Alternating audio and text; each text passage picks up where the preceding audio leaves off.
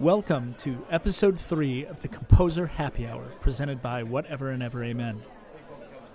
If you have already listened to the first couple of episodes, you know what to expect. If you're a first time listener, I am so happy to have you here. This podcast is pretty casual conversation between myself and composers that I find interesting. It's the kind of conversation you might have in a bar over a few drinks, kind of conversations we used to have all the time and that I've really been missing since COVID came into our lives. While many of us are getting our vaccines and there's some normalcy on the horizon, big crowded conferences where musicians can meet still seem like a world away. So here we are. I guess the upside is that instead of this conversation being between two people, we get to share it with you. So, if you don't already have a drink in hand, now is a great time to hit pause and pour one for yourself. I should also note that if you're listening to the audio only version of this episode, I would encourage you to find the video version at buymeacoffee.com slash whatever choir. That's buymeacoffee.com slash whatever choir. And again, that's where you can see the video version of this podcast and some other great media as well. Either way, I'm glad you're listening. My name is Brad Pearson. My guest tonight is Mari Isabel Valverde, and this is the Composer Happy Hour. Uh, Mari, thank you so much for joining me tonight. How are you? I'm doing pretty well, thank you. How are you? I am just fantastic. I'm excited to be uh, having a drink with you and uh, hanging out, and excited to just chat. I'm I'm pumped up. Alrighty. Yeah, tell us uh, what you have brought to happy hour today. What are you drinking tonight? Uh, I feel like I should disclaim because okay. I, have, I have the tolerance of a 19 year old, so okay, I, I might get tipsy over just a little bit. I no problem. That's my full. That's not a surprise to people. I tell people, you want to go get a drink? I'll be like, you mean like coffee, right? Yeah, right. um, this is a gin smash with grapefruit and lime, and uh, this was my brother's recipe. He's not a mixologist. He's uh, a voice professor at a college, but he is a, um, I guess, amateur or like he he likes making drinks. It's like yeah, that's sure. one of his passions. So I followed his instructions to the best of my ability. That's good. And I made myself a, a gin smash. What about you? Nice. Uh, I am drinking. I I mostly drink beer, uh, and so that's what I'm having tonight. It is from Lagunitas Brewing. It's a Willettized coffee stout. So it's um, a coffee stout aged in uh, rye bourbon barrels. And it's kind of boozy, uh, like 12.4%. So it's like bourbony, chocolatey, coffee kind of thing. Wait, so is there caffeine in there? Uh, I mean, there there might be some residual caffeine, but not not enough to notice that you've got caffeine. Okay, so we're pouring. And the booze, I mean, the 12.4% would certainly counteract any uh, caffeine that's in there. Okay, this is my first time, so hopefully it won't be a disaster. Yeah. I'm already laughing because it's not coming out.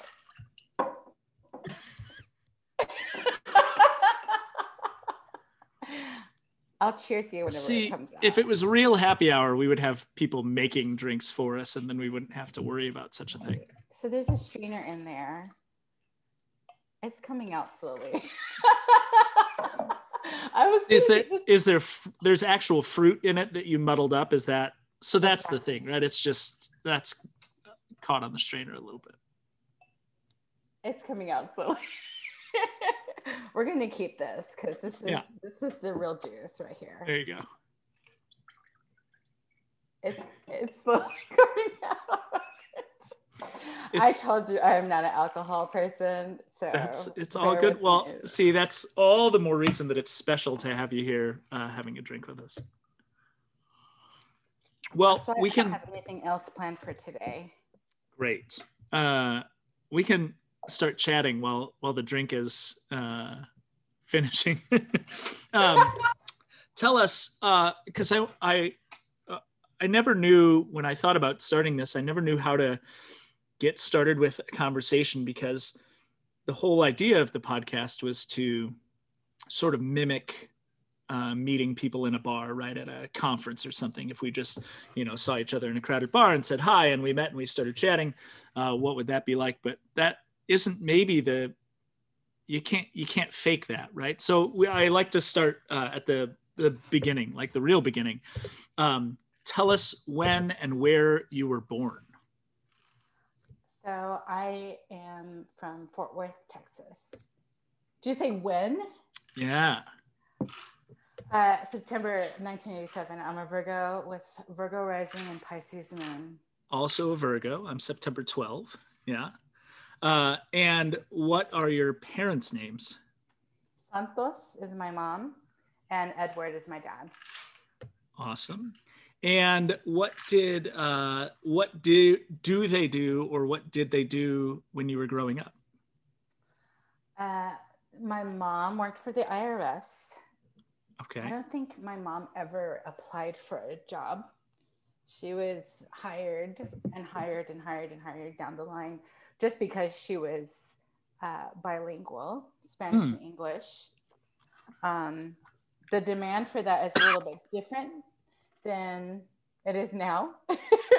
sure. Uh, I think uh, there, there tends to be more stipulations and, and hoops to jump through to get as a stable of job as my parents both had. But that doesn't mean they didn't work very hard for that. Sure. Um, so my mom is from Corpus Christi, and her family is for generations from Texas. So there's this Gloria Anzaldúa quote that goes, um, uh, "I didn't cross the border; the border crossed me." Hmm. And that's very much my mom's situation. Um, my dad uh, had a very different upbringing. My, both of my parents are Mexican American. My dad's uh, father is from Mexico. He crossed the border around 1910, somewhere mm. around that.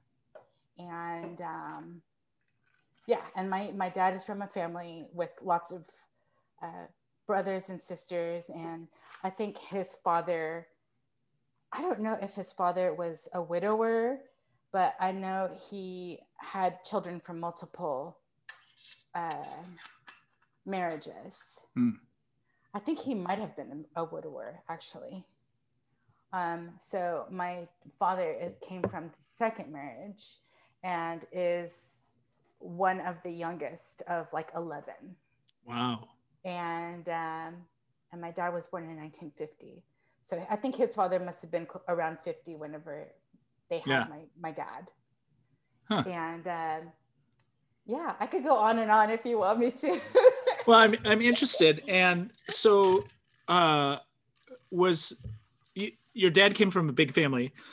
You said you have at least one brother. Do you have other siblings? I have only one brother. Okay. And he's the only other musician in my family. Yeah, so that's what I was going to ask you. You're both musicians, but uh, it doesn't sound like your parents were. Was music uh, a big part of the house growing up? I mean, were they musical? Yeah, you know, I think my parents, for one reason or another, understood that singing to your babies was like a good thing. Yeah. And like my my mom especially would sing to us like when we were super young. Um, my dad and I think they were both in choir whenever yeah. they were like in high school. Yeah. Um, I, I, know my mom talks about they had to sing Age of Aquarius. so, uh-huh. um, yeah, that's their generation. Um, what else? Yeah, my mom, I, I, I just like to kind of paint a fuller tapestry. My dad uh, grew up in a family where he was uh, like his father changed his name from Miguel to Michael in order to mm. sustain a business and, and like keep business. And I think I think that's that was his name, and uh, they, Mike. It was Mike. Um, and uh, my dad was discouraged from speaking Spanish hmm. in the house, whereas my mom uh, who I understand to have to grow up in, in, more poverty than my dad. Um, my mom, her parents did not speak English at all, notwithstanding for, for generations that that family had been in Texas. And, you know, they didn't speak English. yeah. So my mom was uh, the translator and she went to school in Texas and had to learn English and, mm. um, you know, experience some racism. I think she told me that she got in trouble for bringing like a tortilla to like, mm. for like lunch. Like she was, she had to like eat, eat lunch at, at her house. She had to walk home to eat lunch because she wasn't allowed to eat that, which sounds absolutely ridiculous. It sure does. But that was the 50s. Yeah. So, um, yeah, it's it's really interesting talking to my parents. I I've lived with my parents uh, since 2012.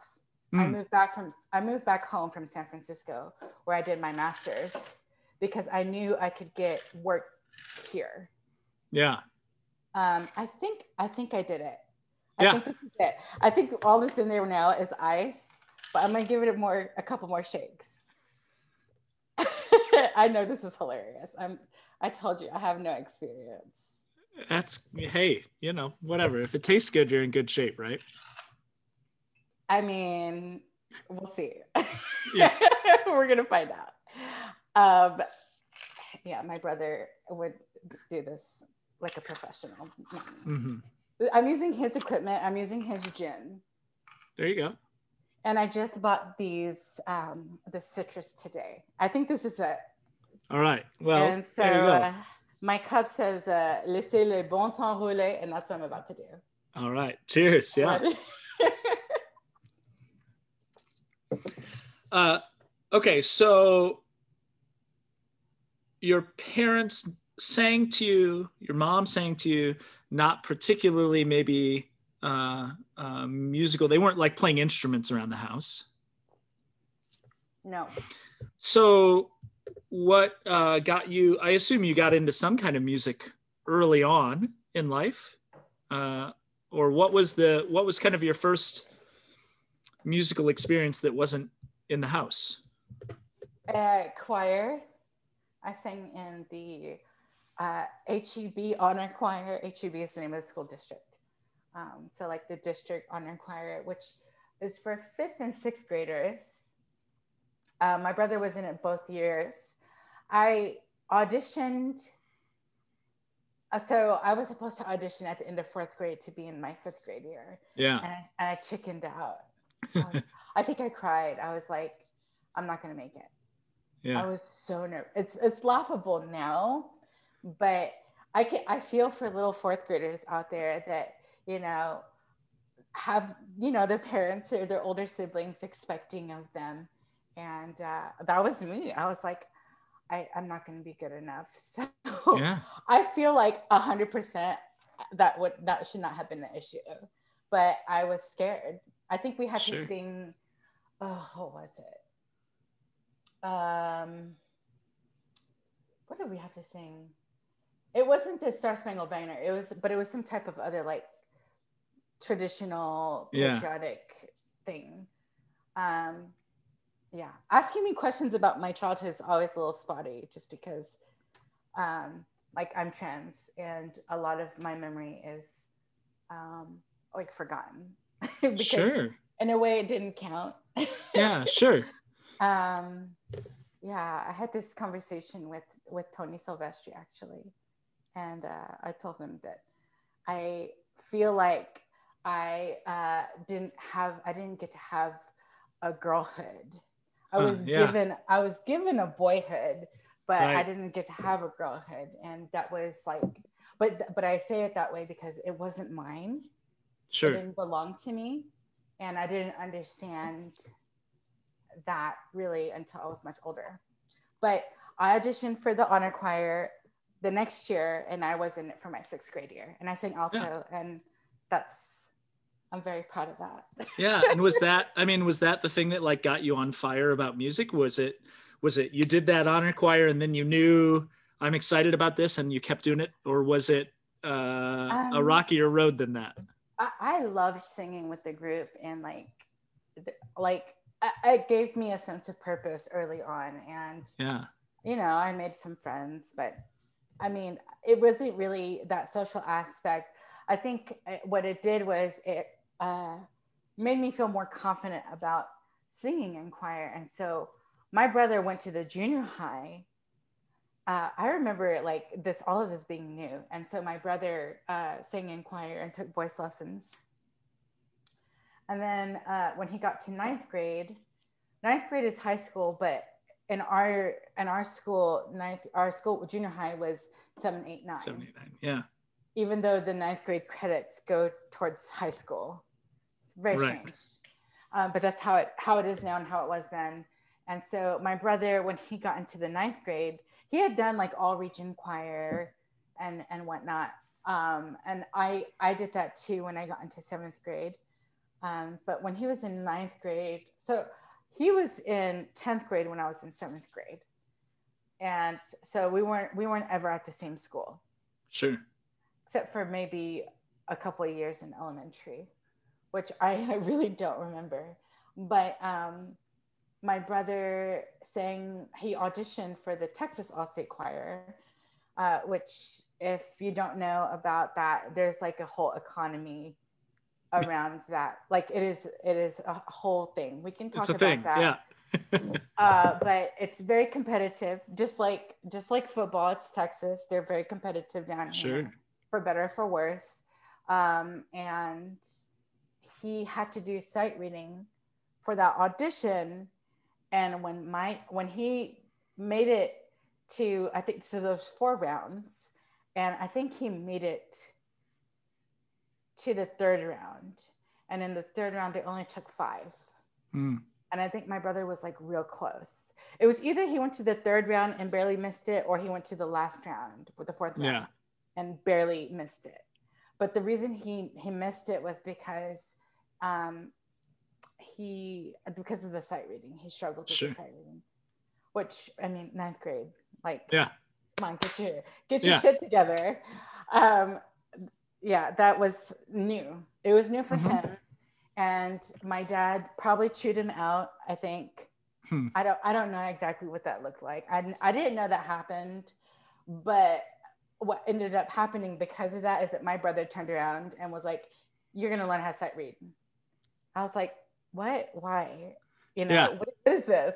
So he was he was in high school and I was in he was in 10th grade and I was uh, a seventh grader and I remember we would um, we would like my mom would run errands and we'd be in the back seat of the car and we'd like sight read together. Cool. Like the ultimate nerds. Well, in, yeah. in chromatic fixed do because that's what we learned. Huh.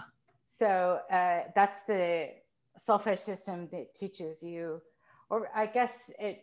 I don't know if it tries to teach you, but helps to develop relative pitch. Yeah sure. because it teaches you the relationships between the exact like pitches right and right. um yeah and you know like he he struggled in ninth grade but the, by the time i got to ninth grade like everybody thought i had perfect pitch because i read perfectly yeah so choir obviously then is a relatively big deal i mean it must be a big deal if you're auditioning for you know honor course and stuff uh do when you graduated, did you know that music was what you were going to go on to do? I mean, was that immediately out of high school? You're like, music, that's it.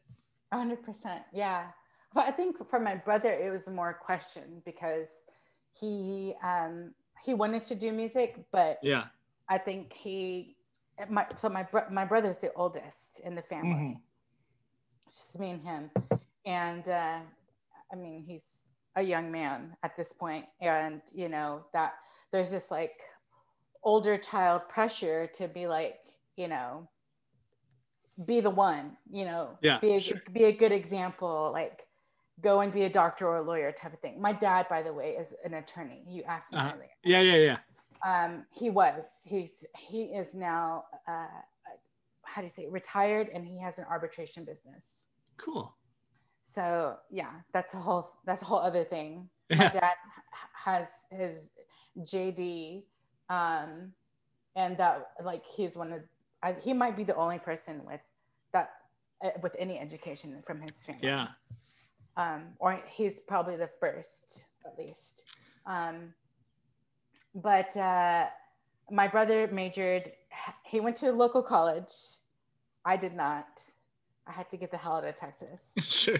Um, my brother went to Texas Christian University, which is in Fort Worth, Mhm. and he studied. So he, my brother has five degrees. Um, Okay. so his, yeah, uh, five or six. Yeah, but he he did the all like the advanced placement stuff. and, Yeah, sure. Credits and that transferred to TCU, and he did. Um, I think it's a bachelor's of arts in music, a bachelor. I think it's also a bachelor of arts in biology. Those are his, and then he has a minor in Spanish. Hmm. Um, but I think his bachelor of arts in music wasn't. I don't think it was a even a performance degree. Yeah. I think it was a general music degree Yeah. because he actually he he went into his first music theory classes and was like, I already know this shit. Like I'm bored. Right. But you know, biology was actually hard and challenging. And I don't really you'd have to ask him because I don't really know the inside of that very much. But um, you know, it was always that like, oh, you're gonna go and do a double major, do music at the side, and then go to med school Uh huh. you know that that type of thing Yeah. Yeah. um but my brother excelled in music and um you know he sung in operas and um you know he he, he wanted to do the performance thing and Yeah. so then he went to school at eastman school of music in rochester new york and he Mhm. did a master's in voice performance and then he followed up with his dma which is in performance and pedagogy Mhm. um, And so was his uh, success in music, did that influence you wanting, like feeling confident about going on into music or, or were you just, you, you knew that's no matter what, that's what you were going to do.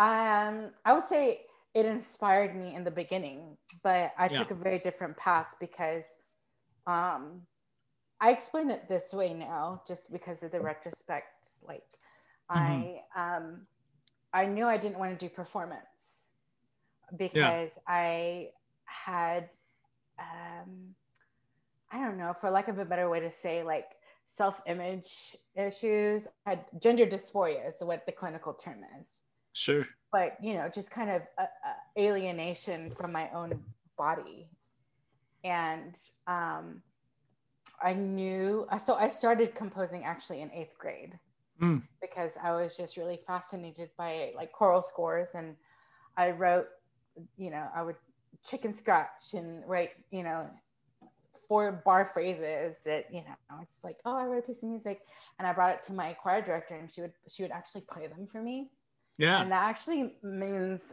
a million to me because when I see her at a convention now, she'll come up to me and like hug me and stuff. And it's like a, a full circle moment because I literally would write just like some four part, four bar, like little thing that Yeah. probably had the incorrect stem directions and stuff. And Sure. she would play it for me and I- I would be like, oh, cool. That's how that sounds like. Thank you. You know?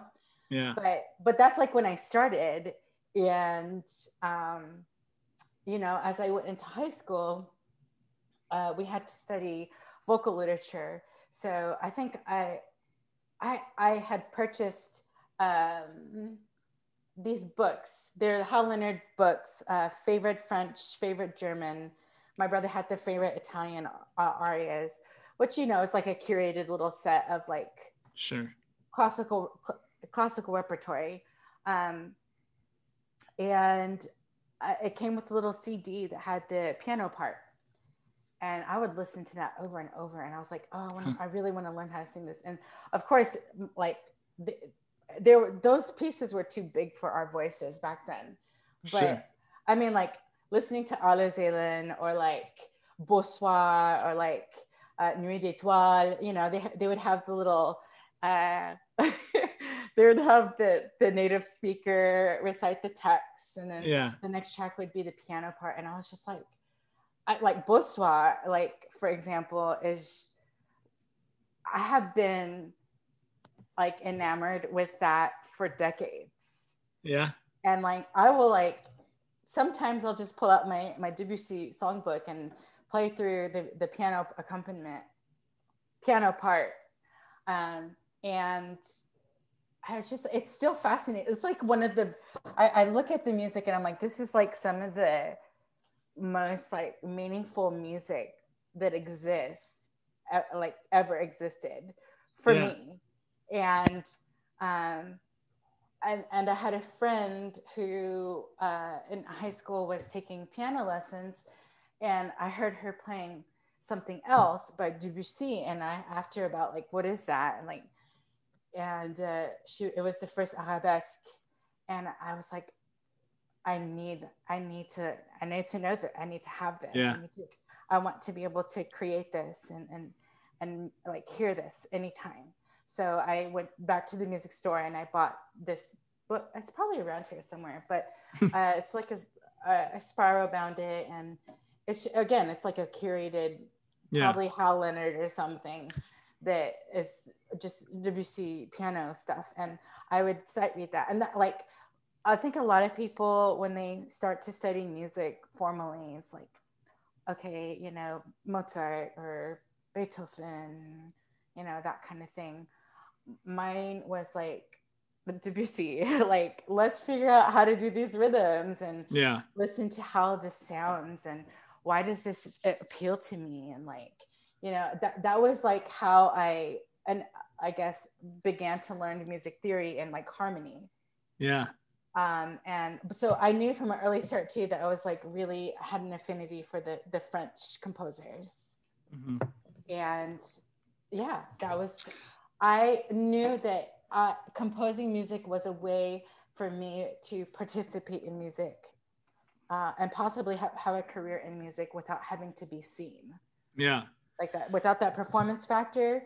That's what really appealed to me about it, and so I actually only applied to to my undergrad programs, I was like, I want to do music composition. That's what I want yeah. to do. Huh. You know, I think it's interesting um, because I, I, I think that probably a lot of people, in some way, f- share that feeling about performance, right? And and not not exactly the same, perhaps, but that the voice is such a vulnerable instrument, right? and there's nothing to hide behind. And that I, I have talked about that, you know, with students all the time is that, um, you know, it's so scary with the voice because, you know, I play some instruments very poorly. I mean, I, I play piano very poorly and I play even less guitar. That's about it. Uh, but you know, even on like the guitar, if you mess up, you know, I, you can always like retune and oh, it's a uh, messed up, it's out of tune, right? Or that oh, I just hit the wrong string, or there's some there's a barrier there, right? And the voice just doesn't offer that. I, I, you know, I I remember uh, in high school and college, and even now, I'm I still am horrible at memorizing things, and it's mostly I think because I get so nervous. I high school I, I would do solo and ensemble, and I remember my mouth I would get so dry and my hands would shake and I I just I couldn't do it. And I loved making music, right? And I, I thought I was okay at it, but it's a scary thing for anyone. Um, so I I can imagine um, that you had, you know, uh, other things heaped onto kind of the normal uh, not normal, but what what the maybe average person goes through of just the nerves and and to to add to to that um, the uh, that I imagine that was really difficult. So it's uh, it's nice that you felt like composing was an avenue for you because I, I'm sure there are a lot of people that don't really think about what the other careers are in music, right? I mean, the the kind of public thing is like you can either be a performer or you can be a teacher, right? You can do music education or you can go into performance. That's I think what a lot of people perceive as really the only two options. I don't I don't know if composing is um, at the forefront for uh, a lot of young people? Um, there's a couple of things. You, are you familiar with uh, Dr. Christopher Harris? He teaches Uh, at Tech University. I do. I know his name. I know. I don't know that I've met him, although I think I think I maybe met him in passing at a bar in Minneapolis at a conference, maybe. He's uh, he's he was at FSU with Hmm. uh, Andre Thomas. Hmm. Um, and like I said, he's now at Arkansas Tech. And um, I, I'll bring him up because he's also a composer. Yeah. And he literally grew up uh, three streets north of my street, Huh. like parallel, like three. Yeah. So he and my brother went to school together, and he was composing music in high school. And he was like, I mean, if you ever meet, he's also a Virgo, you know, Okay. like he's very, um, a little bit heads in the clouds. Yeah. he might Sure. be mad at me for saying this. I don't know, but he he's he he was a dreamer, you know, Yeah. and he he had the gall to to create music as a high schooler. And I remember he, I think as a as a senior, um, he put a choir together, like a high schooler, and and like try to teach his music to high schoolers, or maybe it was just after he graduated high school, but it was just like he he just had a dream and he stuck with it and he Yeah. you know it, it- like i don't want to say that he's delusional because obviously look at him now he's like yeah. you know booked and hired and working and sure. you know he's very popular with the people that know his music yeah. Um, and they and he should be he, he's worked really hard for that I, I all i'm saying is that i my brother went to school with him and chris was at our house like not all the time but often Yeah. uh, and not only is he like a composer he's he's black you know and he and he's from around here so Yeah. like like i you know when we talk about like opportunity and when we talk about like equity and all those things and they're very important things i just realized what a, an immense privilege it was to for me to for it to be normal it was normal for me to have somebody at our high school who composed music Sure. and and at that a a, a young black man you know Yeah. um so that was like normal you know Yeah. and I, I didn't obviously you know know anything about like inequity or, or, Sure. or about class or anything like that but um i think that that would i mention it just because you know I, I hear a lot as a woman who composes music that like oh we need women composers because otherwise young women might not even like entertain their dreams of composing music.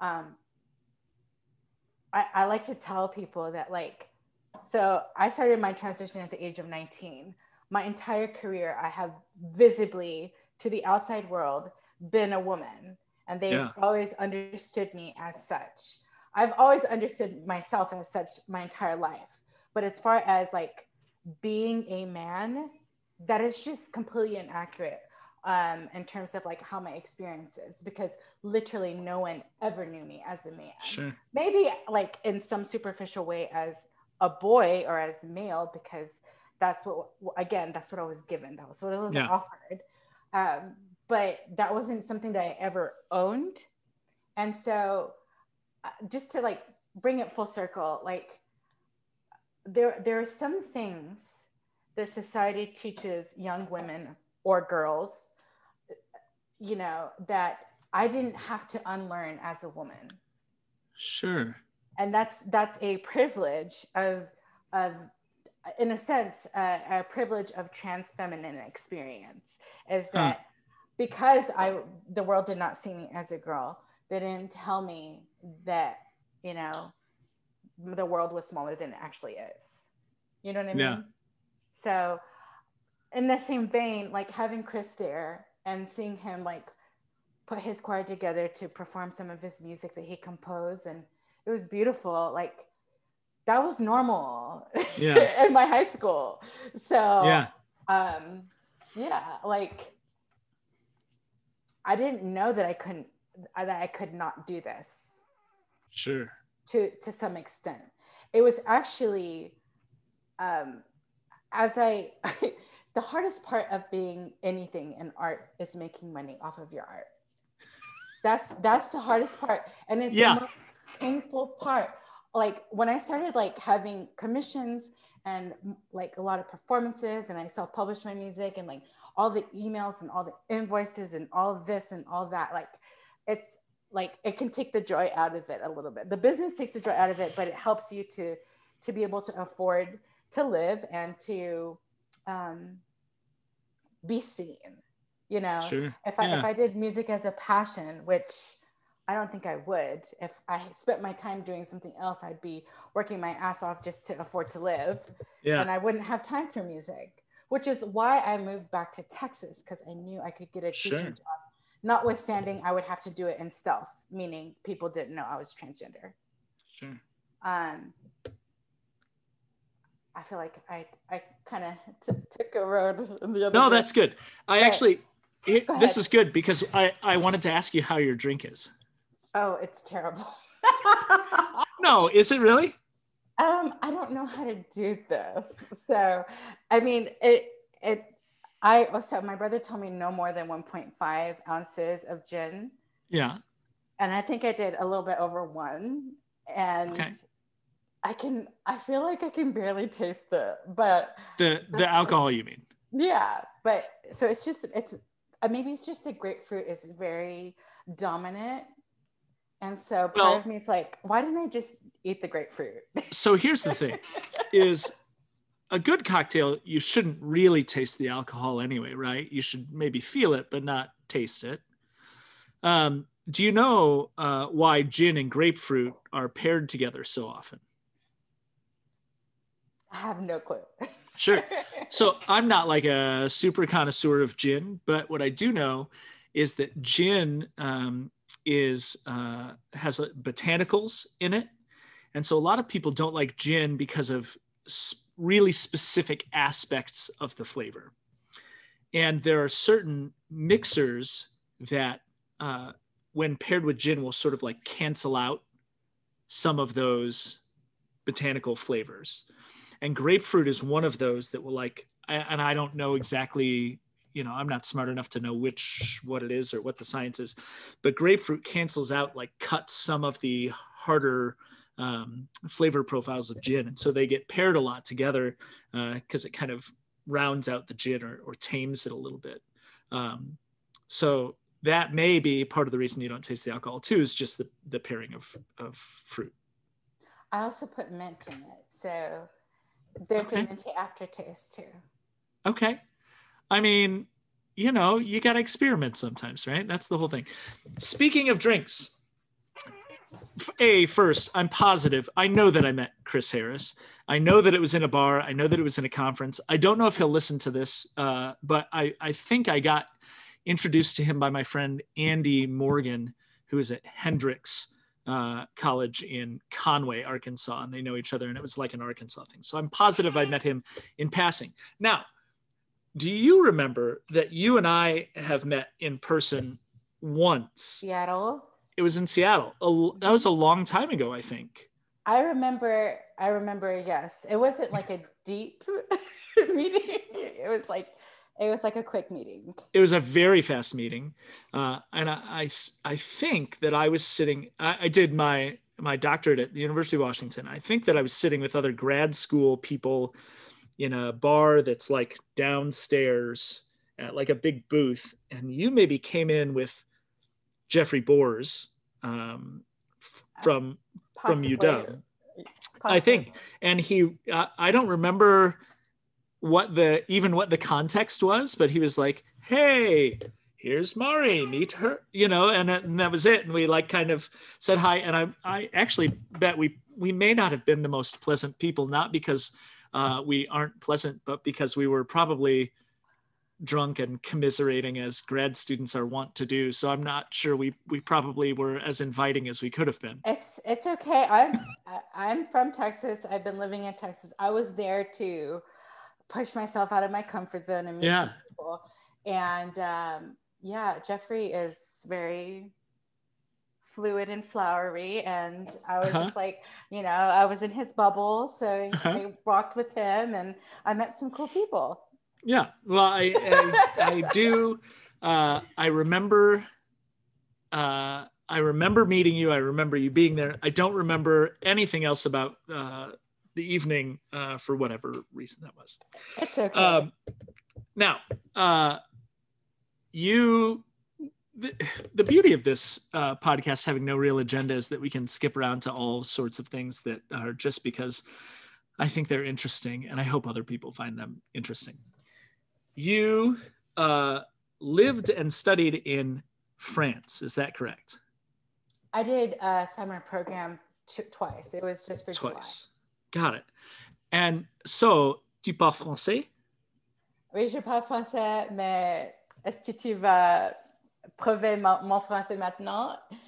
Je ne suis pas prête pour ça. Ah, je comprends, je parle seulement un peu de français. Euh, J'étudie à Duolingo. Euh, Ah, et- yes. et al- a- alors, m- mon français est très mauvais. Euh, je comprends beaucoup quand je, euh, je lis, mais pas quand je euh, écoute. C'est bien, c'est pas grave. I was, I've been looking forward to classe de français maintenant. I've been looking forward to that. I, I, I, uh, my French is not very good. Uh, That's uh, what you said. which is what I said. And I don't, but, but people may not know that because uh, uh, because not everybody listening probably speaks French, which clearly I don't very well either. I I read French fairly well, um, but I'm not good at. I, I'm just not as good at languages as I would like to be. But you're a bit uh, a bit of a polyglot. You've got several languages up your sleeve. Is that right? I feel like I need to like warm up. Like you put me on the spot now. I like, don't. okay, you don't need to my- speak all of them. I'm not going to ask you to speak all of them. But uh, you speak uh, English, Spanish. That's my native language. That was my second language. You speak a, uh, uh, pretty good French. I, I tell people I'm fluent in French because I can hold a conversation Yeah. at a Uh, decent speed. Brazilian Portuguese. Is that right? Same thing. Yeah, about the same. And you're learning an, an, another language. Is that right? Or you, I you were or are? I was are? starting to get into this Swedish Uh huh. um, because I went to uh, St. Olaf, and when I was there, I did the thing that I did in high school, which is uh, peruse music scores and just like, oh, let's. This is really interesting. So, in in college, I was really into Nordic art song, hmm and so of course, uh, everybody performed Grieg at St. Olaf. They actually have a Norwegian major, so. Du kan, du kan tala, du kan, uh, how do they say it in Norwegian? Norwegian and Swedish are very similar. Du kan uh, snakke på norsk. You can speak in Nor- Norwegian there. Yeah. Um, and like major in it. I didn't do that. My roommate did, and he has lived in Denmark since graduation, basically. Uh, so he speaks Danish fluently and more or less Norwegian fluently as well. Um, and he's uh, Korean American Yeah. adoptee um, from Minnesota. He grew up on a farm. Sure. Anyway, that's that's a whole other thing. But um, he was my roommate in college, and I consider him my best friend because Mm. those were very formative years for us. And he calls me whenever, even when I'm asleep. Sure. Um, but it's okay. Um, and he was there for me when I was like on the outside transitioning, you know. So Yeah. we were uh, we were we were really close. Um, I didn't study Norwegian, but I was I remember getting to my senior year of college and being like, okay, I have I have another class that I get to take. I Yeah. was a nerd, so I was like, "Oh, this shit is fascinating. This shit is fascinating. This shit is fascinating. I was like, I'm gonna try to get into French hmm but if I do not test, if I test into the first semester of French, I'm gonna just take Russian, Japanese, or Norwegian because I felt like I knew enough French that I was gonna be bored in taking the beginning. Yeah. Um, and luckily for me, the test was written. So Yeah. I actually tested into the fourth semester of French, which was the last class you had to take before you qualified for the major. and I was like floored. I was like, what? They're actually letting me in the fourth semester of French. Yeah. I had never taken French before. So I was, so I like, you know, stumbled my way through that class. But then I con- I continued to study um, as an elective uh, in my grad school at the San Francisco Conservatory of Music, and uh, it was so fun. It was it was a conversation class, and oh, I had so much fun. It was it was a, I, that was one of my favorite things I ever did.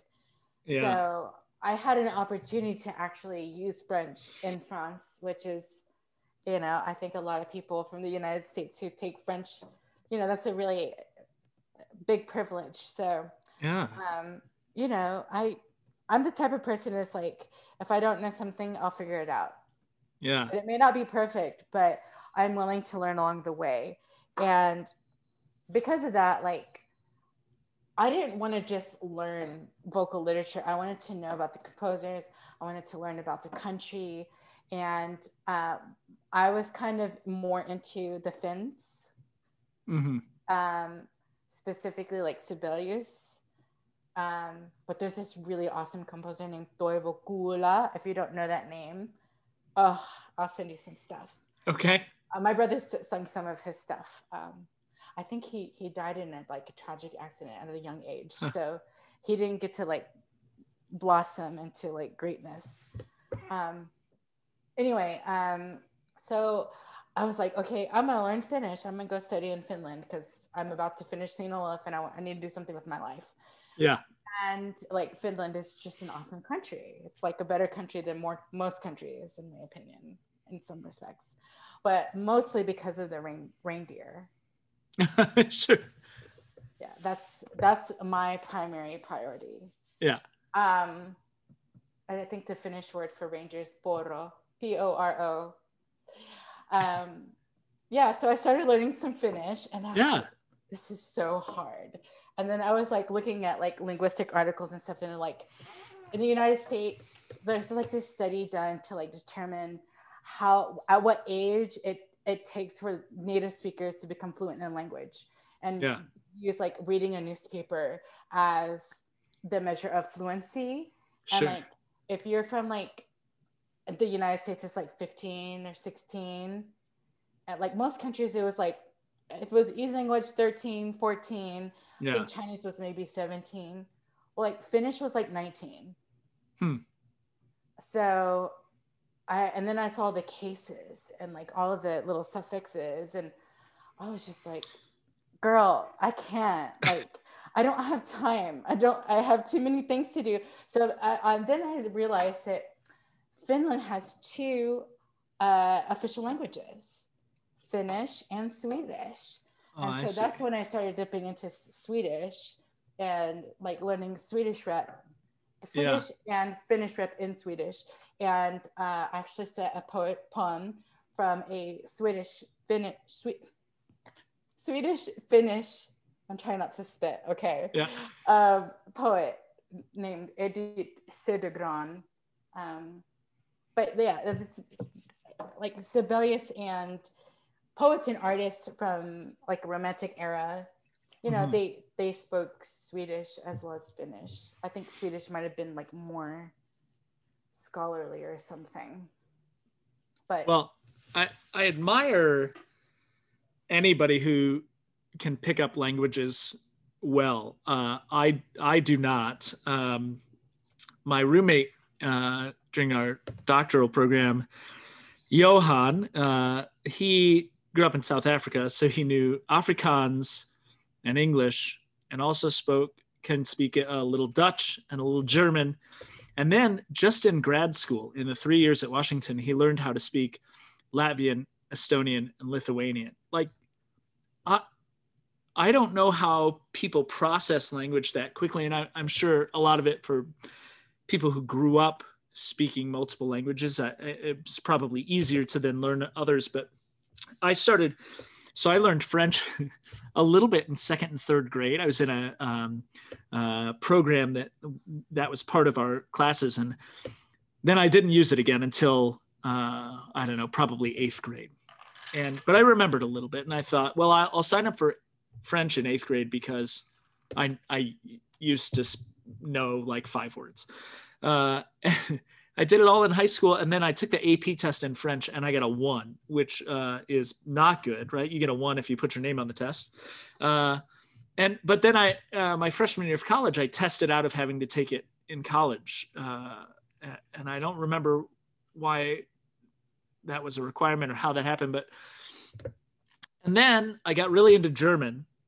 Well, I actually backtrack. Before that, I did some like Italian. I thought, oh, I'm going to learn Italian because I want to go to Italy, right? So I had Rosetta Stone and I learned an Italian, and I thought I was pretty good. And then that kind of faded out. And then in college, I was uh, doing a lot of German research. So I thought, I'm going to learn German. I'm going to get really good at German. And I went to Germany uh, and thought, well, I'll just speak German to everyone while I'm here. Uh, but by uh, the end of the first day, I realized that the only phrase that I really needed uh, was uh, asking people if they spoke English, uh, because my German was just not good enough to keep up uh, with everyone. And same in, in French. We, my wife and I, did our honeymoon in Paris last summer, and I did. I got to speak French to some people, and it went okay, but then other conversations went completely awry. So I'm I'm very envious of anybody who um, has a, a, knack for picking up languages because I, it is a I, I think what a fascinating tool and it, it helps give you such I think people who learn languages and who are good at learning languages have perhaps a broader, more sensitive, uh, uh, more informed worldview than people who do not learn multiple languages. Um, so I, I, think it is um, a wonderful skill to have. I yeah, I think I think there's a lot of truth in that. I um am fortunate that like my mom spoke Spanish. That was her first language growing up. Yeah. My dad had to learn Spanish like in school because he didn't get it at home. Right. And it was just kind of discouraged, which seems uh, terrible. It yeah. seems terrible, but like, you know, in the 50s when my dad was growing up, like, if you had, if that was your language or if you had an accent, then that means less opportunities for you. Yeah. And I, I think we still have that kind of thing still. Um, but uh, now that I think about it, but um, we had our our babysitter, our caretaker was a woman, or she's still here. She's I saw her the other day. Um, she is from Mexico. Mm. So, um, I mean, we at, at least, at the very least, my brother and I both grew up hearing it. Yeah. Uh, you know, with the babysitter, like all the time. And I don't think I really attempted to speak Spanish until I took classes. Yeah. But it was so easy because yeah, I was, you know, those sounds were a part of my lexicon, I guess. Sure. You know? And so, um, yeah, and the, the, the it's like, you know what it's like? It's like a, a big jigsaw puzzle. And um, I perhaps started with a little bit more pieces and because of that, I was able to use context clues whenever I tried to pick up other pieces about sure. where they might fit. So it's like using parallels from either English or Spanish to learn a- another language. Yeah. Um, like knowing one language is the key to learning the second. Sure. And knowing one for the first and the second helps you to understand the third, whether that means it's more similar to English or more similar to Spanish or in its own distinct category. Right. So, like learning Spanish and then learning Portuguese slash French. I don't really know which one I learned first. Um, I think I'm probably a little bit more fluent in French, but it was like you just learn you learn the patterns. Yeah. Like, um, I'm trying to think of a really a, a typical word like um oh like okay senor like in spanish s-e-n-o-r m- means like Mr. or like Yeah. sir. Um, in Portuguese, is senhor, and it's nh. So with that, you understand that a consonant followed by an H in Portuguese is basically like putting a little tilde or a a, a ya or palatalizing. that- It might be a technical term. I don't even know if that's the right term for it, but making it a, a, glide following that. So like, uh, or, or sueño. Sueño is like dream. Uh, in Portuguese, is sonho, S O N H O. Sure. And I think I think in Italian it's S O G N O, and it's pronounced very similar, sogno. Um, but it's just like once you understand those patterns, you can usually like guess what Yeah. things mean, or like um, you can like. That's not always true because like embarazada is Spanish for pregnant. People think it means embarrassed, so they Uh-huh. up with that a lot. Uh-huh. Uh, okay, we've talked about a whole bunch of different things, and we have not uh, talked about your music at all, which is okay. Um, you know, I think it's fascinating to me um, that there are.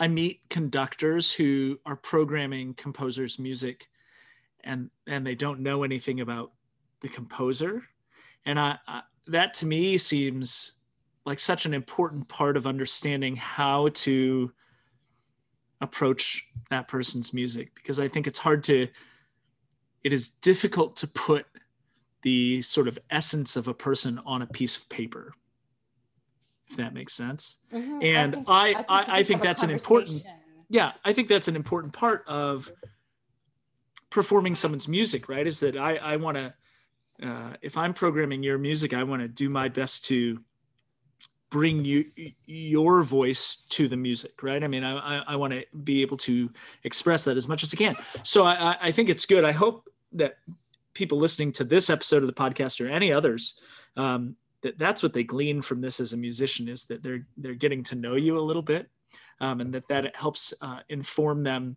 listening to your music or, or programming your music. But I do want to talk about your music uh, at least a little bit. Um, what uh, what was the piece that you wrote that let you know uh, that you were a composer. And I, I i don't mean in the i don't mean in the i write i've written some music but like that that, that, was a career that you when people said what do you do? What's your what who what do you do? And you could say i'm a composer. Oh, um, i mean was was there a piece was there a piece that you wrote and then you said all right like this is now what i do. I'm a i'm a composer now um, I mean, well, I I literally have been trying to write music since eighth grade. yeah So I I ha- probably had some type of like, um, what's the word? Not epiphany, but just uh, conviction that that's what I wanted to do. I didn't think of it so much as a, I am. I am Sure. this. It's something that I do.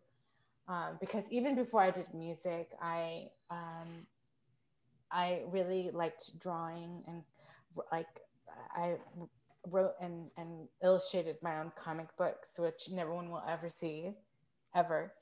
yeah Um, but uh, yeah, and I would I like to paint and you know m- m- make things. Like I, growing up, I would ask for art supplies for Christmas every Christmas Mm. Because that's all I wanted somebody to leave me the fuck alone yeah leave me alone in a room and I'm just gonna like make something with colors. yeah And honestly, that was like when I was a kid. And then I got into music and I just I honestly feel like I'm doing I'm I'm doing that. That's that's Yeah. what I that's what people pay me to do is to go to a room alone and create a world and to Yeah. and put and to put it into a piece of paper that's going to turn into music that's like minutes long. Well, let me let me try and ask that a different way because I suppose, in a sense, uh, uh, if we do a thing, we we can I identify as being that thing, right? Like if you draw and you make art, you are an artist, whether uh, anyone else validates that for you or not, right? I mean, by by by creating the art, you are an artist. In theory, yes. well, I mean, you are. You are. You you may not get paid to be an artist, but you are an artist by creating art. So, uh, let me ask it a different way. Um, what was uh, was there a piece of music that uh, you put into the world that uh, gave you confidence that other people would say that's a composer I want to program, or that or that was a piece that you said I'm going to be able to to make uh, uh, part of my living or all of my living doing this thing. Well, I mean, was there a was there a piece that has, has given you some sense of standing as an artist. I don't, I don't know if that makes sense. I, I, I, I'm not at a point where I'm making all, all of my living off of composing. Or, or part of, you know what I mean? Like people will pay me to do this. I, you know, That's how people uh, because I write, um, comes from composing music. uh, I, there are lots of things that I do that I think I do well that I will never make money for. You know what I mean? Like no matter how good I think I am, that's not, uh, I, I, uh, I, I, okay. I cook. I like to cook. I think I'm okay at cooking, and I recently started baking. Anybody who follows me on social media is probably uh, annoyed uh, with me because I post pictures of sourdough bread all the time now. I love it, and it's very exciting to me. But I would never call myself a chef, uh, and no one's ever going to pay me uh, to be a chef, not even a little bit. Um, but people do pay you to write music for them, and there is a, a sense. I mean, if I said your name at a choral convention, there would be a lot of people who recognize you as a composer. And I, I'm wondering if you know when that happened. You know, I mean, what was the thing that, that got you to that point? I have some comments about that. That I think I think what why like I don't like this question. I'm not like offended by any means, Yeah. but, but I guess the reason I I don't like it is because I don't really get to choose like like I can write a good piece of music and it can end up like not being performed or like pe- I can't get people to be interested in it. I think you told me about uh, you you saw my Swedish piece. I think that was you. Somebody recently said that they liked my Swedish piece that I wrote. Um, but that literally never gets performed, and I'm not really trying to promote it because I don't know that that's what people are looking for nowadays. But you know, I'm a Mexican person, so I don't. You know, I don't. If somebody comes across it and wants to do it, like please do it. But Yeah. it's just like there's what I'm trying to say is that I'll write something that I think is fabulous, but just because I think it's fabulous or it's my proudest work, that doesn't mean anything in terms of what other Sure. people think about it. So what your question is asking me is, is like a question about like validation or like what what what made me visible to people. And the fact of the matter is that I don't get to I didn't get to choose that.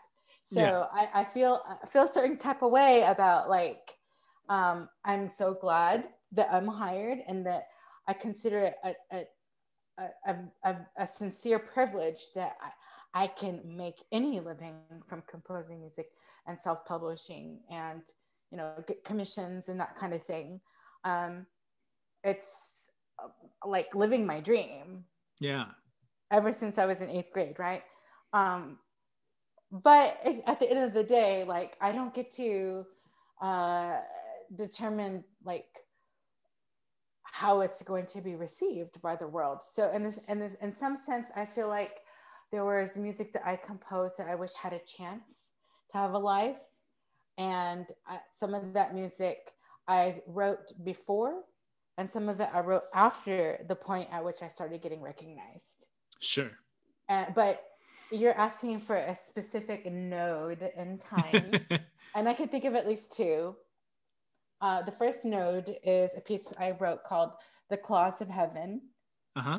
which was, uh, you know, it's the William Butler Yeats text that a lot of people have said. Um, I heard that for the first time when I was in the All-State Choir, and I think I was a, a junior in high school. I might have been a senior, but the uh, I was in the all state mixed choir, so I didn't sing this piece. It was the all state treble choir singing uh, Eleanor Daley, Canadian composer, setting um, uh, the Cloths of Heaven, and I I bought the CD from the all state performance. So I listened to that over and over and over, and I was just like, this is um, an incredible piece of music. It's incredible poetry and one day I'm gonna like I'm gonna write the words on a piece of paper and one day I'm gonna set it. And I did. I I had it stowed away until my uh, the summer between my junior and senior year in college, uh, and as a St. Olaf student. And um, that was the first summer I went to study in Paris, and that was the piece that I composed. That was like what I was working on at the time. Hmm. And so I got to work with Philip Lasser, the kind of the head of the whole program. Uh, he's an incredible composer um, and uh, a, a, really wonderful teacher. And like that was a huge working with him was like a big uh, validation for me.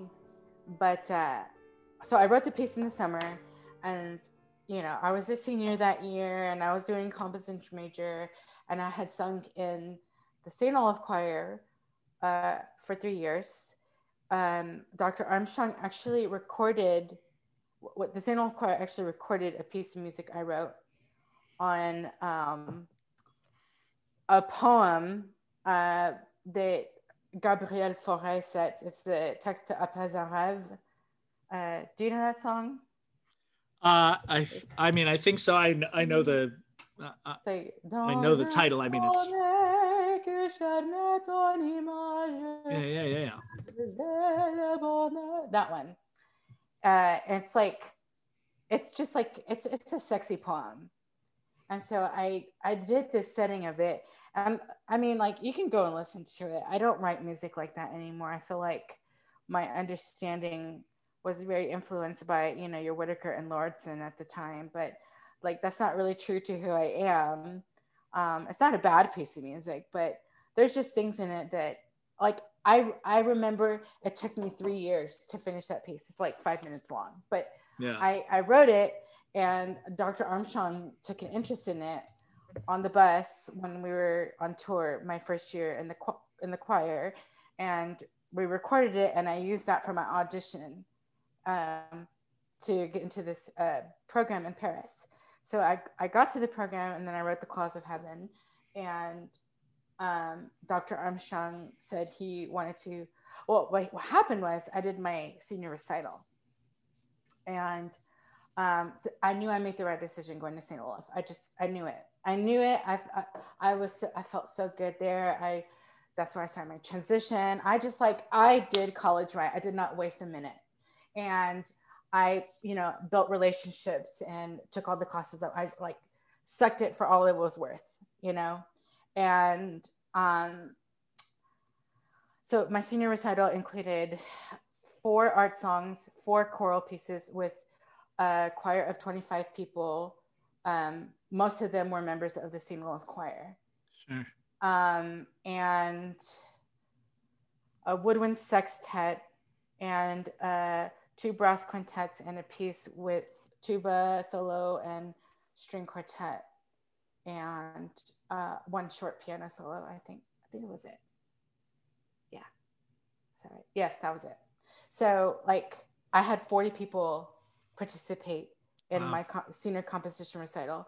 Dr. Armstrong came to my recital and he told me that he wanted to take one of my pieces from the recital and and perform it on uh, it's called celebration weekend which is basically um, the last event uh, before graduation sure. that St. Olaf Choir always sings at. And we did the Cloths of Heaven. And that was, he took it to Earthsongs and, and got it published under the Anton Armstrong Choral Series. Mm. Um, and that, you know, that was the beginning of opening a lot of doors. Um, it didn't open all the doors. Sure. but it opened, it started to open uh, open doors. He performed my The Cloths of Heaven at the Oregon Bach Festival. So I wrote it in 2009, and then he performed it at the Oregon Bach Festival the summer of 2011. and um, I had he said something when I was a student when we were working on it that he was like, you know, this should be a cello solo, like at the very beginning. And I was like, okay. So I ended up orchestrating the piano part as a grad student with David Conte. Um, mm. And I put a cello solo there for him. So it was strings and harp. And um, it doesn't get performed that way very often but that was and you know what i probably should go and revise that score i, I, I think i can make it a lot better now that i have yeah. a master's and i've been around you know but at that time I, I you know i just i did what i knew and i put something together and they recorded it beautifully and that's like still one of the best recordings of my music that exists anywhere hmm. um i mean i like i it's crazy to me because like I don't. I, there's a lot that led up to that point, but yeah. Looking back, I don't really think about all the things that led up to that point. Um, so that's the first node. The yeah. second node is yeah. When Thunder Comes. When Thunder Comes was commissioned by uh, Jane Ramseyer Miller and One Voice Mixed Chorus out of the Twin Cities, Minnesota. They are if not the largest, one of the nation's largest like uh, LGBTQ associated SATB mixed courses. It. I was just listening. That was the song I, I had just clicked stop on right before you joined our call uh, today. So that was the last kind of sound in my ear before we started chatting today. Okay, sorry. So tell me about that. Um. So it really starts with you know, I was just doing the Swedish thing and I was doing sure. setting poems that I probably shouldn't have been setting, the old dead white men and you know, just doing whatever. Uh-huh. I didn't know what I was doing. I wanted to like study in Finland at one point, you know. Yeah. And maybe move move there and like find somebody who would accept me and love me. Um I then it was the 2015 ACDA National Convention. First time ever. It was Josh Palkki, who's now at CSU uh, Long Beach, um, mm-hmm. California State University. Um, Bob Cole Conservatory of Music. You have to say the whole thing. I know. Oh, I know. Um, uh, yeah, and I mean, he and Jane. Just the short version is, he and Jane in particular are like on top of Anton. The three of them are like the biggest pro- as far as conductors go, are the biggest purveyors of my music. Like they're they're pushing and helping, and like I owe so much to Jane, I owe so much to Josh, and I owe so much to Anton, um, enormously. Like I'm gonna be a mess when I can't like talk to them again. like they have made a huge difference in my life forever and ever and ever. Um, so Josh and uh, Paul Caldwell, who's with mm-hmm. the Seattle choruses, I he has also commissioned me, and uh, that was another peak.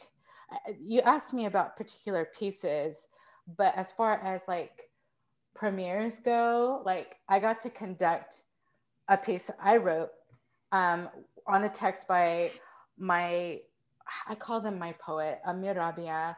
Um, they're a, a trans uh, poet that I work with. Um, intersectional identity writes beautiful poetry that that can connect humanity. Like I, am I'm, I'm giving you the short version, um, but I've worked with Amir on like five different commissions now. Um, but I composed a song about that was uh, an analogy about coming out of the closet, and I got to uh, conduct the Seattle Men's Chorus. Mm. Um, that's the name of it. Notwithstanding there are trans women and trans men in that choir. Mm-hmm. Um, uh, TTBB ensemble um, in their program called Born This Way in 2017. I wore a big poofy dress and I conducted, you know, the whole choir, which I don't, I think 200 to 300 people, maybe. It's yeah. a lot. It was a, a big lot. group. It was a big TTBB ensemble and I got to work with them in rehearsal. They treated me like royalty. It was like I, never had an experience like it was like beyond validation. It was like I I it was like the best thing I ever did. Yeah. Um I don't know if that's necessarily true because I've had I've had some like superlative moments, but that was definitely one of them Yeah. at the Opera House there in Seattle. This Yeah. was in 2017. Um, but that piece, Crossing, is not one that a lot of people know because Yeah. they don't go to women for TTBB music. Well, uh, and and I think that has certainly historically been true. Um, boy, I, I I mean, I think people are getting better about it and and and trying. Uh, I think people are trying, um, but uh, you're right. Um, I want to ask you if you uh, can think of because I, I I'm hoping we have a, a wide intersection of uh, listeners to this. I don't know if anybody's listening to this, but I hope people are listening. And uh, I hope that uh, some of the people listening might be high school choir directors. Um, I know that sometimes, uh, uh, you know, I taught high school for six years in Las Vegas. I think sometimes high school directors um, can feel overwhelmed trying to find repertoire uh, because they have so much else going on on their plate. And it is easy to program repertoire that is either kind of in front of you or given to you or that you've heard other people do or that you know traditionally works or composers that you know well it is harder uh, to to find new music by new composers um, it can be intimidating and overwhelming so I hope uh, that I'm highlighting some pieces through these uh, episodes that high school directors can look for. Can you think of uh, a piece uh, or two of yours that would work well for a high school choir? And any voicing doesn't doesn't matter voicing. Honestly, I think a lot of my music would. Um, uh, however, I, I probably, in terms of difficulties, my music is probably closer to uh, more difficult for high school. I, Um, I would agree. I would agree wa- with that. But I mean, I have, I've had a middle school do the Cloths of Heaven. Yeah. Um, Cloths of Heaven is one of those pieces that, if you're a high school choir director, I have full confidence that you can do that with your choir. Mhm. Um, when Thunder comes, uh, that's a little bit harder.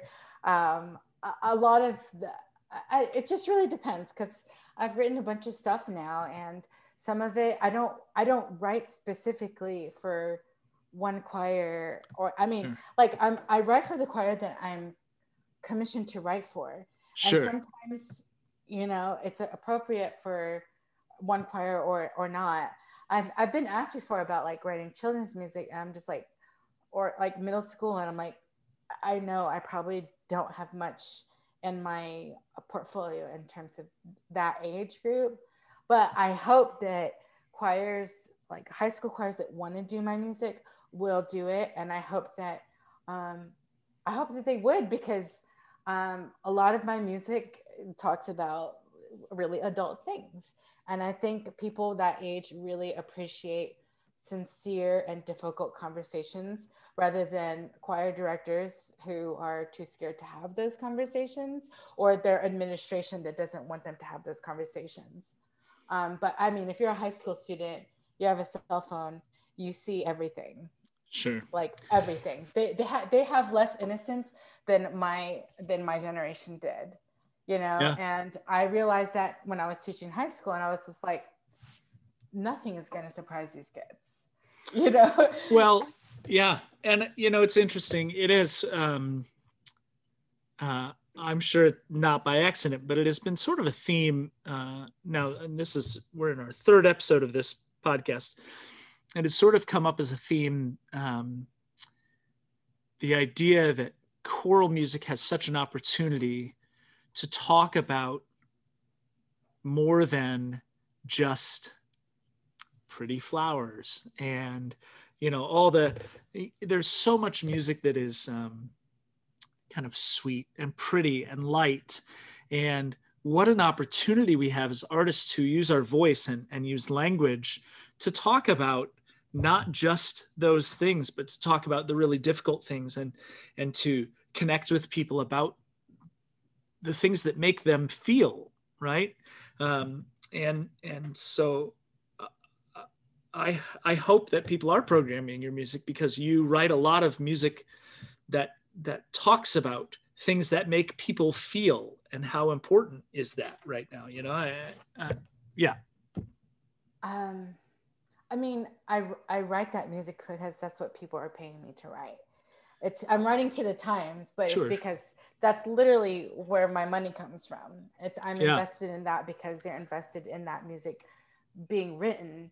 And I I just, you know, I love working with high schoolers because that's the age that I fell in love with music and that's a game changer for people if if they have uh even if they don't pursue it as a career like understanding having a love of music teaching the love of music and and having that established in your adolescence will change your life forever mm. you know if you can read music even more because you'll be, always be able to create music in your adulthood and if you you know want to do it for your career certainly of course yeah um i would also comment that like um when you said that like it's hard to find new music, um, I was gonna shout out um, Graphite, mm-hmm. which I'm not a part of Graphite. Yeah. I mean, if anything, I, I don't even know if I can call them my competition because I'm not that important. But Graphite, yeah. yeah, Graphite, and um, what's the other one? Uh, MusicSpoke. Mm-hmm. I feel bad that it took me that long to remember. MusicSpoke is really interesting. Um, I also am not a part of them, although I have very sincerely considered becoming part of them. Um, I would I would encourage middle school and high school directors to like live on those websites and consume yeah. all of that music because those people uh, they're very serious. They have the connections. They're at the conferences. They have the infrastructure to like deliver that. And they are networks of, of living composers that you know you can call and and talk to on the phone or or whatever so and that's what we want as composers we want that connection whether you pay us or not like yeah. that that's the that's what's joyful about making music because you get to meet so many people and and you know i have i have no real idea of the number of people who have sung my music up to this point but it's a lot yeah you know and that is that is pretty cool, you know. Yeah. But I, you know, and, and I, I see that as a privilege. But what I'm saying is, those, I guess, businesses are are trying to do that work. Um, and and really, who the who the real competition might be is like J.W. Pepper. Of course, J.W. Pepper is not a uh, a publisher by any means. Um, and I I work with J.W. Pepper um, sometimes. But I mean, to, to put it bluntly, JW Pepper has the monopoly. So if yeah. you want, if you want to have your music on reading lists at, at national conferences, uh, uh they have to have your PDF essentially, you know, because yeah. they have to be able to show it in, you know, in their book and has, you know, you can keep your copyright, but they're gonna, they're going, it's going to be in their book. And so, um, especially here in Texas, like my goodness, there's so many musicians that grow out of here. The, the K through 12 programs, so many, especially around the cities. You know, this is a, a, a class thing, but we grow so many musicians here that are very competent. We Texas can be the frontier of new music. It could be. But once you graduate college, there seems to be very little funding or interest put towards any of that. There's hmm. no thirst for new music. The people that are that are you know forming choirs and and performing, I would say only very recently took any interest in new music. When I lived in San Francisco, it was the complete other opposite. It was quantity over quality. And mm-hmm. I don't mean that as a read, but it's just like they were very addicted to premieres yeah. know and everybody performed everybody's music which sounds wonderful but it's a very different environment where here there are so many competent musicians, so many composers in the making, so much uh, new, exciting new music and uh, exciting new singers and choirs and conductors. But like the um, and the numbers and the money, but it's old money. So there's yeah. just the the the hunger for new music is not here when we literally have the forces to do whatever the hell we want here in yeah. Texas. We have everything we would ever need to be the place, but it's, the, it's culturally not there. And what they do have is JW Pepper, and they get this. They get those. They, there's something called the prescribed music list, the PML, which mm-hmm. is you know I've I've had people tell me, you know, Mari, it's what's even better than having a piece on a on an all state list where you know your piece is selected for the all state choir and you uh, within a month sell anywhere from 80 8000 to 20000 copies of music hard copies you know yeah. through, through the vendors. Like you sell a bunch of music you make a, a decent amount of money. What's even better than that is having something on the pml that's popular because uh, all the high schools in texas have to perform music off of the prescribed music list and let me tell you, up until 2020, there was um, a minstrel song on the PML. And, uh, and you not just up, in Texas, right? I mean, when that's... you look up Tim Takach, when you look up Jocelyn Hagen, when you look up Abbie Betinis, like they might have one yeah. from those composers on the list. And these are my my colleagues. They're, these are my friends from St. Olaf. They graduated years ahead of me, and I look up to them and ask them for advice and whatnot. And it's just appalling in a sense that like they have so little recognition in the PML and like they're white you know? They're white they're popular. Um so it's just like there's so much hurry it up people. Get your yeah. shit together. Like it's 2021 like we are missing out on so much brilliance you know I have so many thoughts on prescribed music lists. It I, I could talk about it for hours. I'm sure that I would make people angry. I'm not sure that I would care. We don't have time to get into all of it here. But suffice it to say, um, some music traditions are good because the music is good.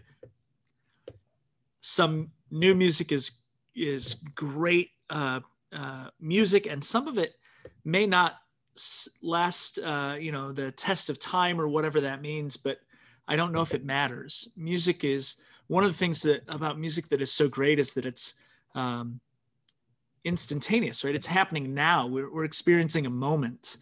Um, and that doesn't mean that everything that ever gets written maybe needs to be performed uh, by the greatest of, of ensembles on the greatest of stages, but um, it the the moment matters as much as whether or not it, it will last. So um, there's a lot to unpack in uh, uh, what you just said, but I I hope people understand the value of programming living composers and being able to interact with them and what a value that is in in in being able to speak to the people who are writing the music uh, and to get inside uh, all of that. Um, I want to ask you about uh, some things that are not uh, that at all. Not music, not choral music related, not uh, heavy at all. Uh, just some some quick hitter stuff because we're uh, uh, we've been chatting for a long time, which is lovely. I appreciate that. I want to talk uh, just light stuff. Uh, so quick, one hitter kind of things. Uh, are you? Is there any uh, pop artist. I hate the term pop music. I've talked about that before, uh, but uh, radio, uh, you know, commercial music, whatever you want to call it. Any uh, kind of music like that that you're really into right now? Uh, oh, right now. Yeah. Um, Anybody has you excited? Any songs, artists? I you were just gonna say like, who's my favorite like artist? I was gonna say Björk, but I haven't listened to Björk in a while. Okay. I love Björk. Okay. Um, right now, right now, who am I into right now? Oh, that that I have I do have an answer for right now. There's this artist named Shamir, S H A M I R. and I think that's what he just goes by. But uh, he's really young. He's like in his twenties. Um, very like gender ambiguous, and his singing is very gender ambiguous. Um, black. I think he's from New York. Um, Okay. but, like great music. Great musician. I'll have I'll have to look him up.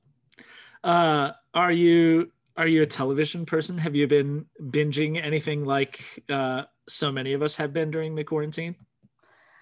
Uh, oh, um, like Netflix, you mean? Sure. What have I been watching? I haven't been watching a lot. I've been working a lot. but, Yeah. Good. Um, um, let's see. I'm trying to think. I watch anime. I like anime. Okay. I'm trying to think. Like, what's the last thing that I saw and and full? I'm watching this.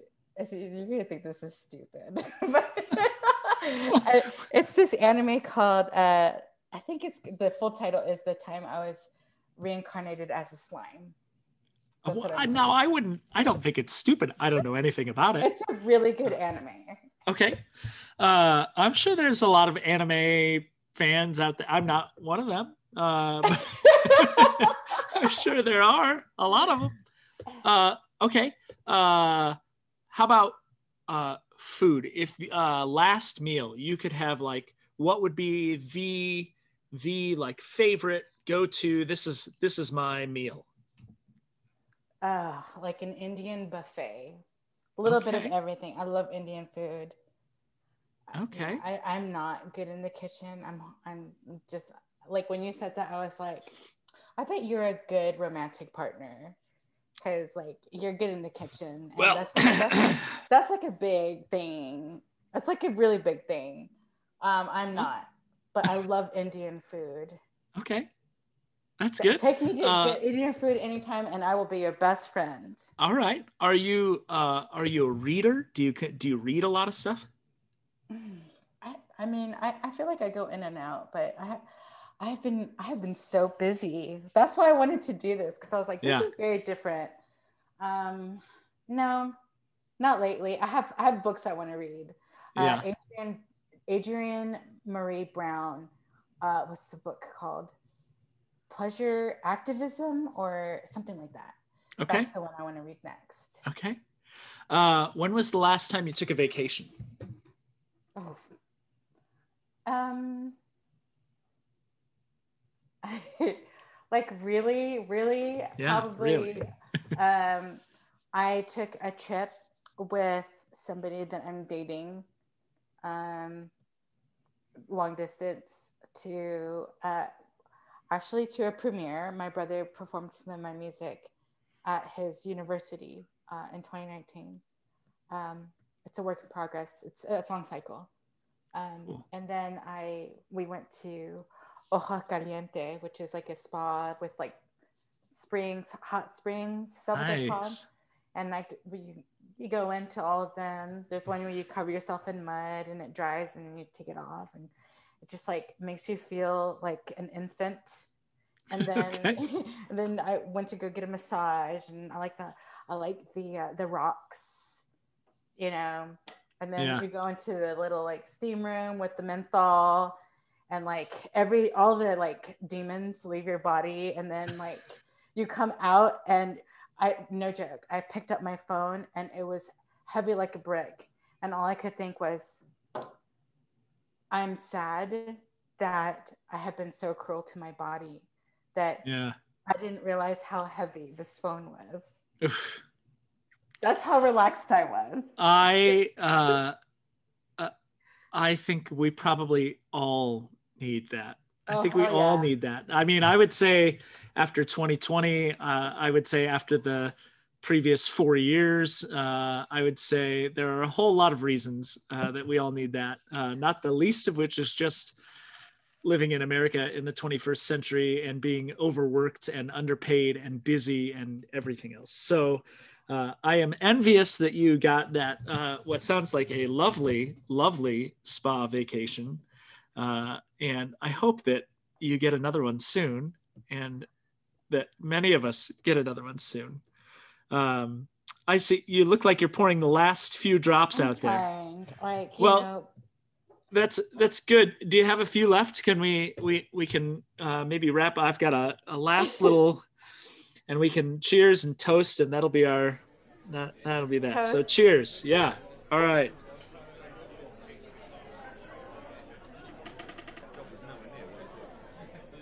Thank you so much for joining me for episode three of the Composer Happy Hour presented by Whatever and Ever Amen. Thank you to my guest Mari Esabel Valverde for spending some time with us. When you finish here, you should go and check out Mari's YouTube channel, which includes many videos of her work. Click subscribe, show her some love. We would also love for you to show us some love, and you can do that in a few ways. Subscribe to our podcast on whatever service you're using, and please consider giving us a five star rating if you're on Apple Podcasts. This is super helpful. If you really enjoyed the show and you want to help support future episodes, you can buy us a beer by visiting our page at buymeacoffee.com slash whateverchoir. That's right, you heard me. Buy us a beer. Visit buymeacoffee.com slash whateverchoir to help support the podcasts and future projects by Whatever and Ever Amen. Our guest next time is Dale Trumbore, and we look forward to sharing another drink with you then. Thanks again, everyone. Cheers.